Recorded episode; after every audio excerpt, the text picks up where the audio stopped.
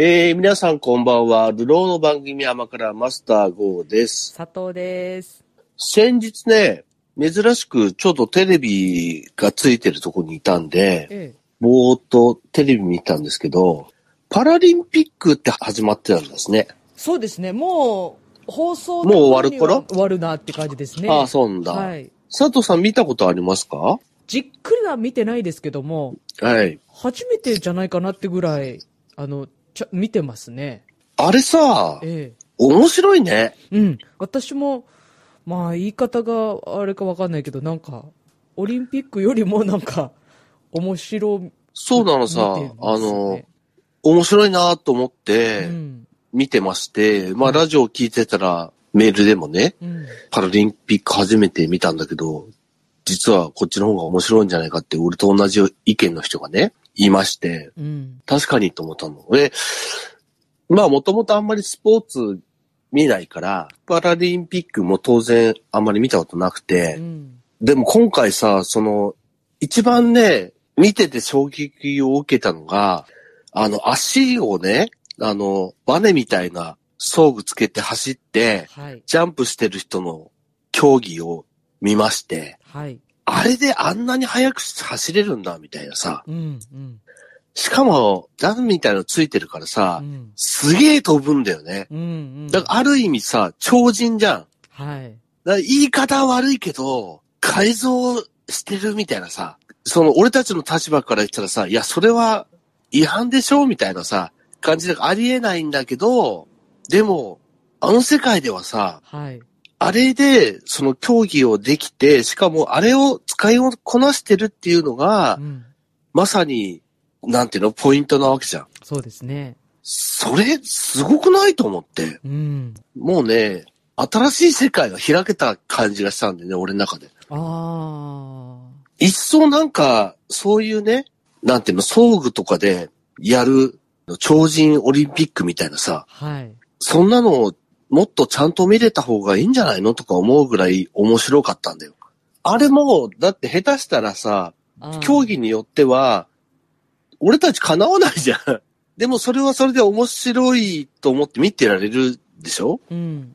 なんか、うわ、すげえっていう、なんか新鮮な驚きがあったんだよね。なんかそのさ、ちゃんと見たことない俺でも、あれは、尋常じゃない距離飛んでるってわかるわけじゃん。なんかその、走り幅跳びみたいなやつね。ええええうわーと思って、なんかその、もっとそうでもないと思ったの。装具で飛ぶんだからええさ。あでもまあ、そりゃそうだよなと思ってさ、そりゃ装具で飛ぶんだから、うまくいけばあんなことになるよなと思って、あうん。でも、それだって、うまく使いこなせなかったらダメなわけでしょ？そうですね。あれだって、走るとかにしたってう、ん遅くなったりするはずじゃん。俺たちよりもさ。それが速くなってるとか、飛ぶ、より飛べるようになるとかさ、そうね。すごいことだよね。すげえなと思って、うんうん。で昨日たまたま、その、また別の日に、また仕事をしながら見てて、で、隣のおじさんも見たことないらしくて、で、その、俺ちょっとその、一回見たときに、パラリンピックってなんだろうと思って結構調べたの。はい。で、それで、その、競技のこともちょっと調べて、ええいろんな競技をね。うんうん。で、ブラインドサッカーって、たまたまべ調べてあったのさ。はい。で、おじさん何やってるかわかんなくて、ええ俺説明したのう。ん試合の最中、見てる最中に。はい。あれは、ああやってこうやって、ちょっとでも見えてる人とかもいるからう、ん。ちゃんとあの、ちょっとね見えないようにしてとゴか、ゴーグルみたいのしてますよね。はい。で、鈴の音みたいのしてるから、それで、こう、避けたりするらしいですよ、みたいな。はい。ちょっとした説明を入れながらやってる最中にさ、うん。ブラジルの選手が日本の、ああ、こう、硬いディフェンスをわーっと抜いて、ええこう、ゴールするっていうシーンがたまたま入って、えおじさんびっくりしちゃってね、おおなんだあれっつって、だってあいつ見えてねえんだべやえ。そうそう。いや、もうね、見えてるように見えるよね。そうなのさ、だから、うん。あれ絶対ズルしてるぞとか言ってんだろうけど、すごい。いや、違うの、あれ、ちゃんと見えないようになってるわけ、みたいなさ。あれ、マジかーっつってねうん。いや、なんかもう、普通のサッカーよりもすごくねあれっつって。うん。ら普通のサッカー選手の、それこそ日本代表みたいな人が、パラリンピックの選手のところに行って、ええ。実際にやってるんですよって、その試しに。全く見えない、その鈴の音とかでうん。判断して、ボールを追っかけるのなんか全くできなかったんですよ。いや、すごいですよね、って言ったっけで、いやー、面白いな面白いなつって、うん。大興奮してました。ああ。あれね。いやわかると思って、なんかなんだろう、あの競技すげえなって俺もやっぱ思ったんだよね。はい。でさ、日本のお手玉の遊ぶ競技みたいなのあんの知ってる？あ、ボッチャ。あ、そうそうそうそう。ああいうのだって、まあ、多少、その、なんていうの、運動ができない状態の人でも、片手が使えれば、その競技に参加できるとかさう、ん。なんていうの？障害がある程度結構な状態でうもん。参加できる競技なわけでしょ？はい。あれ、ボールも3種類あるんだね。あ、ボッチャですか？あ、そうなんでうん。すか、知らなかったでしょ？知らなかった。俺調べたんだよ。えボッチャっていうのはさ、ボールが3種類あるんだよ。まあ、3種類っていうか、ボールはね、大きさとかが決まってるだけで、え。え素材が何でもいいんだって。え。へえ。例えば、ええ。表面が合皮のやつとか、革のやつとかう、ん。あとそのスウェードのやつとか、ゴムっていうかスポンジみたいなやつとか、はい。大きさとか重さが決まってるだけなんだって。で、持ってる感覚とか、障害によってね、変えたりできるのもあるんだろうし、ええ。それを今度、そのさらに進化して使う人が、もしかしてこのボールを使った方が、この時、今この時点ではうん有利なんじゃないかっていう戦略に使うようになってんだって。あ、じゃあ、あの、ゴルフクラブを、あの、そうそうそうそうそうう。そうそうそうそう。多分ね、元は持った感じとか投げる感じとかが誰でもできるようにいろんな種類のものを、あ例えばちゃんと握れない人にさ、あ。はい。ツルツルしたボール持たせれないじゃん。うん例えば指が全部ない人もいいたりするわけじゃない、うん欠損してってるとかさ、はい下手したらもうボールが握れない人もいるわけさ。うん。乗っけるだけみたいなさ。でもできるように、いろんなボールを OK ですよっていう風になってたんだけど、うんうん。競技の最中にね、変えてこう、さらに自分の考えた、なんていうの、戦法をね、どんどんみんなが編み出したりしてるみたいで。進化してるんですね。なんかね。そうなんだ。だからあれも結局、その、そのことが分かってて、しかもさ、解説の人もちゃんと分かってて、はい。それを、その、ああ、今ボール、合皮のやつの買いましたね。あれはね、こういう理由で使ってるんですよとか、うんだスウェードですね。この展開ではスウェードの方が滑るから、うん。スピードが出るんですねとか、そういう解説をしながら見れたらね、きっとね、相当また面白いと思うんだよね、あれ。だからなんかね、調べれば調べるほど、あパラリンピック面白いなと思ってまあ、オリンピックの時も、インドとかで開催でカバディがね、はい。あの、ついにオリンピックの競技になるとかって早くなんねえかなと思って、インドでやってくだ、欲しいと思ってるわけ。あの漫画の影響でですよね。そうなの。もうすっかり俺 YouTube とかで、うんあの、インドの有名な選手のすごいプレー集とか見ちゃってるからあさ。カバディにめっちゃ詳しくなってるからさ、スポーツ見ないくせにカバディに結構詳しくなっちゃってて、カバディの戦法とかにもね、見てるだけだからさ、やったことないからさ、詳しくなっちゃってさ、すごいな、それ。カバディすごいの。カバディ、オリンピックなんねえかなと思ってたんだけど、うん。パラリンピックもね、もっと、もっと見たいし、もっと、どんどんね、なんていうの？エンタメ化してってほしいなと思って、いやなんかね、やってみたい競技が多いんだよね。多いよね、多いのってさ。自分がやりたい気持ちになるんだよね。う。うんいや、すげえ、本当にすげえと思って。でね、佐藤さん、パラリンピックってさ、東京オリンピックから始まってたって知ってた、あ、なんか最近そう、池上先生の 番本当？組で、なんかやっぱテレビでやるんだやって。ましたね。一番最初がそうなんですね。そうそうそう。過去の東京オリンピック時に、はい。東京からスタートして、だから、オリンピックとセットでやるように、それからなったらしいんだよね。はい。うん。だから日本、ついに2回目みたいなさ、はい。発祥の地に帰ってきました。まあ発祥じゃないけど、うん命名の地に帰ってきましたみたいなさ、うん。感じになってたらしくて。はい。でね、そのパラリンピックって、まあ障害の方がうんいっぱいいるわけじゃんはい。あれ、出てない障害の方いるんだよね。あ、聴覚？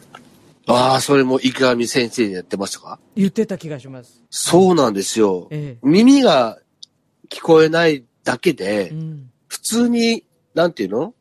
健常者と一緒に競技できちゃうから、下手したらね。そうか。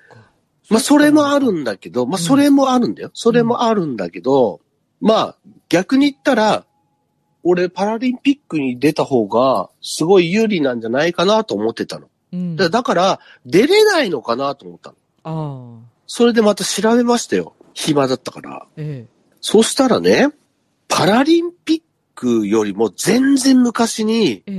オリンピックみたいになってたんだよね。聴覚障害の方だけの世界的な競技。大会をもうやってたんですよ。ははは。それ、デフリンピックって言うんですよ。デフリン。うん、なんか耳の障害があるっていう、デフっていう言葉があるみたいなんでね。えで、そのデフリンピックっていうのがもともとあってえ。、はい。何十年も前からそれをやってて、で、その日本でパラリンピックやりますよっていう時に、うんじゃあ一緒にどうですかと。まあ、例えば、聴覚障害の人だけ別にすればいいわけじゃんはい。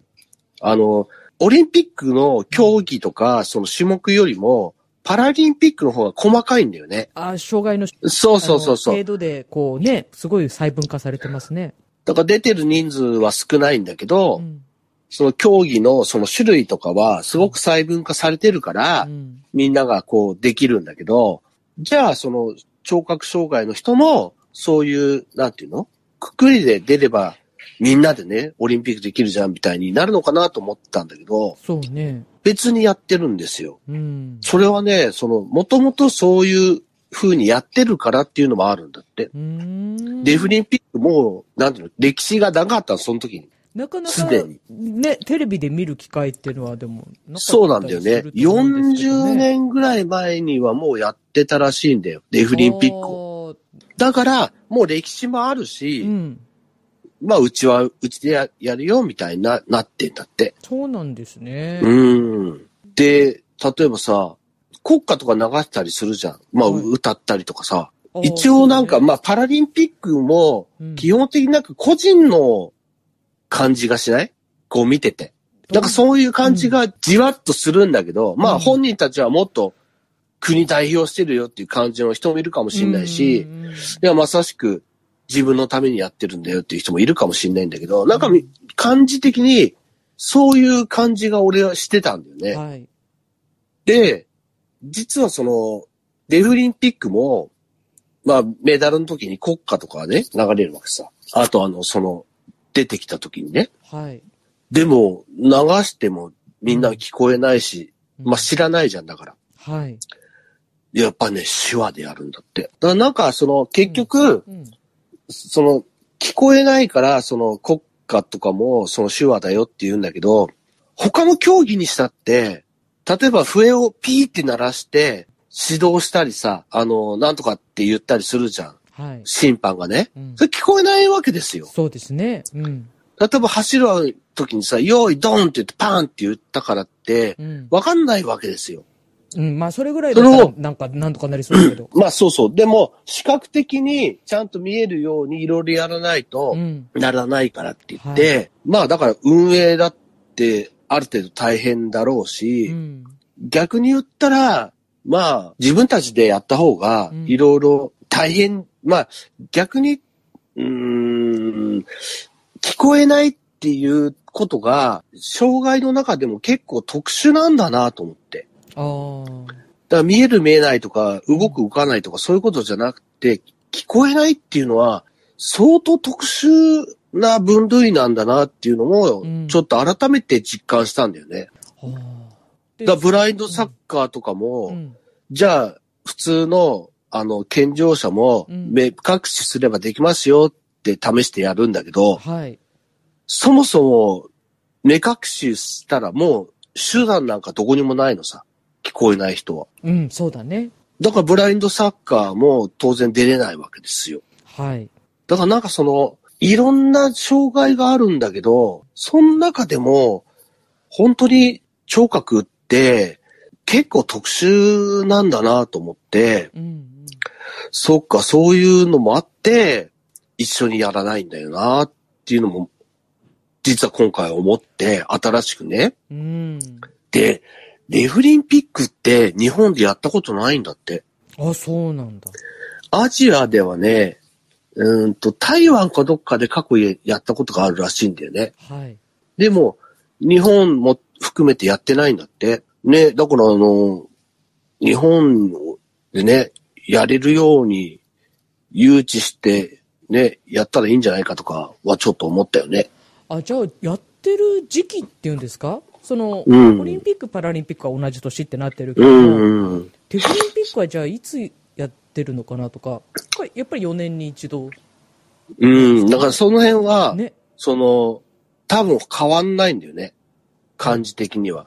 まあ、オリンピックがそもそもあってのデフリンピックだからさ、はい。ある程度順じてるわけさ。でちゃんと、その大会委員会の IOC みたいなさ、うん。感じで、デフリの方にもあって、なんていうの、オリンピックの一つの団体になってるんだよね。うん一緒にはやらないけど。はい。だからなんかその、どうせだからね、そういうのだって日本でやれればいいのになとか、うん。今回のそのパラとかにもさ、そうなんだけど、うん。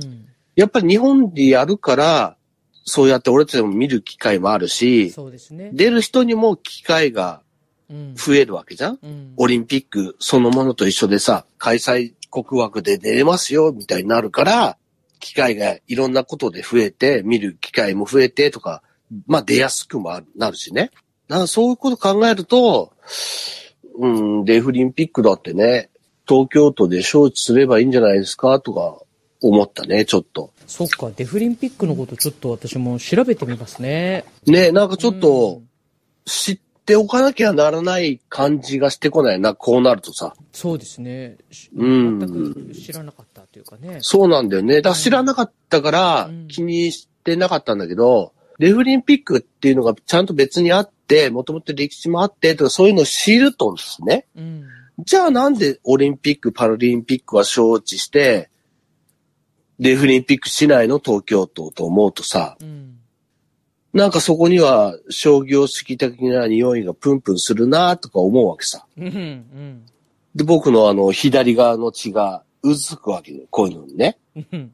どうなるさ、みたいなさ、気持ちになるわけさ。もう一層、ね、北海道とかね、うんなんだったら釧路がね、誘致すればいいんじゃねえのかとかさ、ね、競技場、釧路だっていっぱいあるしさ、ちょっと考えたりしちゃったよね。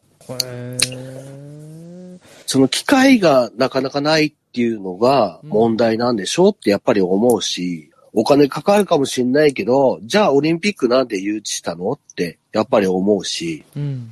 オリパラをね、誘致して今一生懸命やってるわけじゃんそうで。実際に見たらさうん、やっぱり面白かったわけじゃん。オリンピックだってパラリンピックだって。散々文句言う人たちもいたし、まあ俺ももともとスポーツ見ないからあんまり興味ないしうん、とか思ってたけど、やっぱり見ちゃうと面白かったりするじゃん。まあ、それはね。うん。だからなんかその、じゃあデフリンピックだって見たことないんだから、その人たちの背景とかもね、含めて甲子園とかのさ、ネット甲子園みたいにさ、ちょっとやってさ、てーん、てんてれんてれーん、てーんってさ、長島さんのね、あの、皆さんでしたっけ？あの人の、こう、ナレーションでさ、なんで長島皆さん。つけてこうね、う。うん。な、なんとなくさ、こう、高校球児のなんか、ナレーションとか、いつも毎年してるじゃん。やってますけど、ね。ああいう感じでね、ね。ちょっと選手のね、いろんなバックボーンとかもね、うん。うん。紹介しながら見せるわけじゃん。高校野球とかもね。ああいう感じでやっぱり知るとさ、うん。まあ、高校野球だってそうでしょ？だって知らないね、うん、どこぞの高校かもわかんないようなやつ見てさ、みんな喜んでるわけでしょ？うん、それってあある程度さ、その、見てて、このチームの監督がどうのこうのとかさ、うんこの選手がどうのこうのって情報があるから面白いわけでしょ、また。まあそうですね。だからそれだって、まあパラもそうだったし、デフもそうだろうけど、うんうんじゃあそういう風にエタメ化していけば、もっともっと、やっぱり楽しめるんじゃないのと思うんだよね。そうですね。うんそのためには知っておかなきゃならないし、うん知った上で、じゃあどうやって今までの手法をね、どんどん使ってエンタメ化していけばいいのかとかさ、うんこっち側がまた考えてさ、うん発信していけばいいんでしょうと思うわけさ。ただ、全く俺たちみたいに分かんない人が発信しようとしてもさ、もともと聞こえてる状態で、聞こえないっていうのがどういう状態か、うんあんまり知らないじゃん。わかんないですね。うん、日常の中でさ。だから、どういうことが実際大変なんだっていうのを、健常者のである俺たちとかさ、まあ、うん。障害者でもその耳が聞こえてるよっていう人と、うん。聞こえない障害者の隔たりってどこにあるのとか、うん。まさに聞こえないことなんだけど、うん。じゃあ聞こえないって、まあ耳栓してるとか、そのなんていうの、すごいえ音楽を流してヘッドホンとかでね、聞こえなくしてさ、なんかよくクイズとかさ、うんやったりするわけじゃん。でもなんかその、そもそも本当に全く聞こえないってどういううん感じか俺たち知らないじゃん。そうだね。耳栓とかしててもさ、骨伝導とかで聞こえちゃうからさ、うんうんそう。そういう感じで判断できるのかどうかすらわかんないじゃんだってきっと骨伝導とかでもダメでしょ？はっきり聞いたことないけどね。はい。なんかその、障害にもいろいろあるなと思って、まああの、目が見えない障害の方とは、俺高校生の時のボランティアでいろいろあったからさ、まあ本人とかからいろいろ聞くことが毎月あったから、いろいろあれなんだけど、うん聴覚障害って結局手話ができないと俺たちだってやりとりできないじゃん、今度ね。まあ、筆談とかね。う。ん。そうだよね。だからなんかね、まあ手話を、だからね、覚えようかなと思ってる時期は2年くらい前にあってう、ん。たまにちょっとあの、アプリとかで見てはいるんだよね。うんアプリが入ってんですよ、俺のにも。手話の練習、あ、まあ練習に使うためかどうかわかんないけど、うん。アプリがあって、まあなかなか進まないんだけどさ、はい全く進まないと言っても過言ではないんだけど、難しいんだよね、なかなかね。うん。まあ、どんな言語だってそうなんだろうけど、ね、何年も勉強しても英語喋られると一緒でさ、なかなか難しいんだけど、なんか、もうちょっとなんとかしたいなと思っている時もあって、うん。いろいろね、勉強してはいるんですよ。ほうほうほう。なんだろう、あの、南アフリカの、あの、例のサッカーかなんかだっけ？の時にさ、手話適当にやる通訳の人が話題になったことあったじゃ そんなことあったんですか？ん。うん、そうなの。ええあ、すごいね、変な。うん。あの人ずっと同じ動きしてるけど、あれ通じてるのかなと思って、一手話ってああいうもんだっけと思ったらやっぱり嘘でしたっていうね。世界的なイベントのええ。すごいビッグポジションをはい。嘘でゲットした人がいて、どうしてそれが通っちゃったんだろうね。通っちゃったのがすごいなと思うんだけど、なんで通っちゃったんだろそうなのさ。で、ば、速攻バレたんだよね。う。う ん当たり前だだけどさ。うんうん。いや、おかしかったんだけどさ、あの人また出てこないから、今度はなんかちゃんと覚えましたって言ってさ、出てきたらそれはそれで面白いなと思ってさ、リベンジのチャンス待ってはが。、そう、待ってはいるんだよね。うん実は、あの時は、あの、仕事のために嘘をついたけど、もう、今はペラペラだぜ、みたいにさ、出てこないかなと思って、ずーっとあれから待ってんだけどさ。なるほどね。佐藤さんどうですか？シャワー勉強しますか？手話はね、あのー結構身近というかね、私の友達とかがやってたので、なんとなくこう、身近な存在だったりするんですけど、私もちょっとだはけい、なんか、習いに行ったことはあるんですけど、あっという間にもう喋れることってもう本当に5個ぐらいしかないですけどね。なんか、ちょっとね、考える機会がやっぱり、いや、だからそのパラリンピックの意義って、こういうことだなと思ってさ、知らないっていうことをさ、はい。知るいいきっかけっていうか、大きなポイントになるんだなと思ってう、ん。で、やっぱそういう人がいて、そういう人が大変そうで、それでも頑張ってるのを見るからう、ん。より一般のね、普通の生活の中で、あの人大変だろうなとうん、手をね、差し伸べたくなるとかさ、もっと、行政なんとかしなきゃなとかさ、うん。考えるきっかけになったりとか、するんだろうなと思うから、昔ね、あの、白磁ってね、棒でね、実際どのぐらい歩けるかね、白状、あ、杖ですね。白状っていうの、う白んい杖で。歩けるか試してみようかってね、企画やろうとしてたこともありますけどさ、へー。結局やらないままね、俺佐藤に一回言ったんだよ。言いました？はうん。用意するかいってたくさん、なんか売ってんのさ。い。で、用意して、実際にやってみて、どんな感じかね、歩いて、俺見たいしう、ん。やってみないかいみたいな企画を一回出してるんですよ。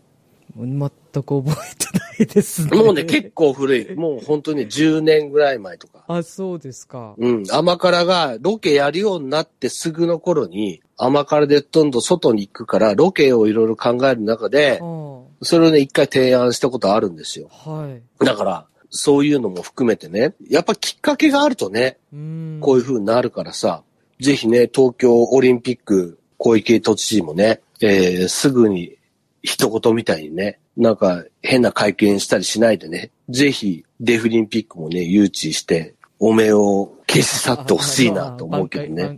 挽回。してほしいなと思ったりはするよね。ううんん。優秀の美を飾ってほしいなと思ったりはするけどね。なかなかね、すぐはね、わかりましたっつってね、なんか、やりましょうとはならないんでしょうけどね。なんでならないのかがもうね、んわかんないんだよね。あーすぐ手を挙げればいいわけじゃん？いや、もう、東京はね、うん、はい。もう、デフリンピックだってやりますよ。商業主義じゃないんだと。お金のためにやってるわけじゃないんだと。うん。デフリンピックぜひやりましょうってなんで言えないのかなと思ったりするんでね。うーん。すぐ、なんか、うずくよね、政権批判が。誰がね、あの、トップになるとかね、こんな時期にやってる場合じゃねえんだぞ、この野郎、みたいなさ、うん気持ちになっちゃったりするよね。やっぱ俺の中の左が血が騒ぐんだよね、こういう時にね。落ち着いてください。あの、いや、騒ぐのは自由なんですけうど。うんまあ皆さんもね、ちょっと、ちょっと調べればすぐいろんなのが出てくるからね。はい。こういう時だからね、うんちょっと、ああ、そうなんだと思った方はね、うんちょっとウィキっていただけたりすればね、はい。当然 YouTube とかに動画あるからさ、うん。いろいろ見てね、そう、今回のパラリンピックで気になったやつもそうだし、はい。これからもずっと昔と違ってね、自分で求めれば見れますから。そうですね。テレビなんかこうつけなくてもさ、今回テレビつけたおかげで、その新しい世界を知ることができたっていう人はさ、うん。ぜひ自分の力でね、どんどんそこをね、前向きにうん。見てってほしいし、うん。なんだったらある程度のね、こう、じゃあ自分で何ができるんだろうっていうことをね、いろいろ考えながらね、生活の新しい糧にしていければいいんじゃないかなと思ったりするんだよね。うん。知るってことは大事なんだよね。うん。知らなきゃよかったってことじゃないんだよね。知ってしまったんだからっていう方にやっぱりね、い、いかないとさ、うん。人間。知的欲求をその満たすのみんな大好きでしょ？クイズとかさ。同じですよ。デフリンピックっていう言葉後悔しちゃったでしょ？俺のせいで。そうね。じゃあ、調べていこうよ。うんうん。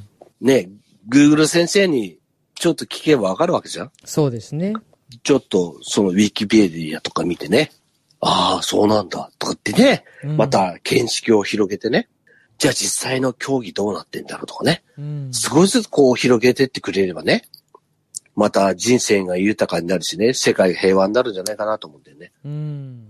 ちょっとパラリンピック見ちゃったからさ、うんいろいろ気になることがあってさ、Google 先生に聞いちゃいましたよ。なるほど。何でもね、調べるって大事だね。大事だと思う、大事だと思うんだよね。うん。そう、きっかけがあったんだから、どんどん見識を広げてってね。うん。じゃあ自分に何ができるんだろうっていうところまで、少しずつね、こう自分の考えを広げてってほしいなと思うんだよね。とりあえずもう佐藤はすぐデフリンピックを調べて、ラジオで、私が発見しましたみたいに言ってください、また。いやいやいや、やめて。いつもお前人のふんどしで相撲取ってんだろみたいな言い方するのやめて。いやいやいや、大事なことじゃないですか。まあまあまあ、そうですね。はい大事なことですよね。はまず、あの、すぐ、すぐ忘れるからね。あのそうなの。調べようと思ったことを忘れちゃうから、忘れないうちに。すぐ、すぐ調べて、調べたいすぐ自分のものにして、やっぱり人には伝えないと身にならないからさ。そうなんだ。ただ記事を読むとかじゃなくてさ、うん。人に説明しようと思ったらいろいろ勉強ちゃんとするじゃん。そうだね。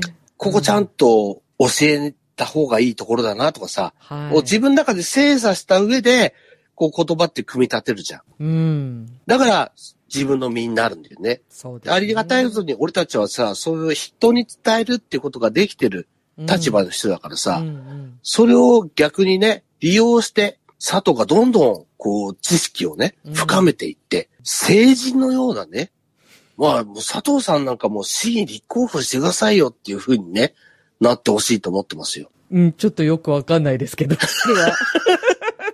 そうですか？どう、何を目指せばいいのかってか、いや、も私のう、女性議員、女性議員ですいやよ。、ないないない。上に行かないとね、変えられないこともあるんだよ、佐藤。いや、やめて。私そういう立場の人じゃないから。うん。本当に。ね、なんかちょっと気になった人はね、えーうん佐藤さんにね、そういう道あるよっていうのこともね、なんでしょうね。何言ってる後押ししてやらないとさ、やめて。スケボーもやらないし、議員にもならない。いや、スケボーは別に本当にやらなくていいよ。あのいいでし、ょ？危険がいっぱいだから。まあ、そう、本当にね、うんもう自分がやりたくてやるものだから、あれはね。そうだよ、んもうそうですよ。そうそうそうそう。うん。まあ、議員なんかね、いいんじゃないですかと思ったりもなんでしますよ。。やややめて、本当に。あと、農場主とかね、の嫁とかね。農場主あのの嫁、。俺の馬を一頭ね。あ、まあ前からね、馬飼いたい。馬飼いたいってずっと言ってるもんね。はい。うん。くれるためにはね、佐藤が農場主と結婚して、もう年いっぱい余ってるし、馬いっぱいいるから、一匹ぐらいくれてやってもいいよっていう風な立場にならないかなって、今でも、今でも待ってますんで、はい。すごいですね。マスターの、人のふんどしでなんでもマスターのふんどしでマスターのために戦いに行くみたいな、よくわかんない感じになってる。私は、私のふんどしを履きたい。あ、そう。そう。そうかな。そして私の土俵で戦いたい。あ、そう。いくら、そうそう楽しみいくにしてますんでら見取られるとはいえ、そこはちょっと譲れない。たくさんの人に見とってもらえるよ。偉くなったらねよ。くわかんない、本当じゃあね、これからはもうね、はいあの、ちょっとずつね、佐藤の市議への道をね。探して放送していこうかなと思っております。よくわかんないな。えー、それでは皆さん、さよなら。さよなら。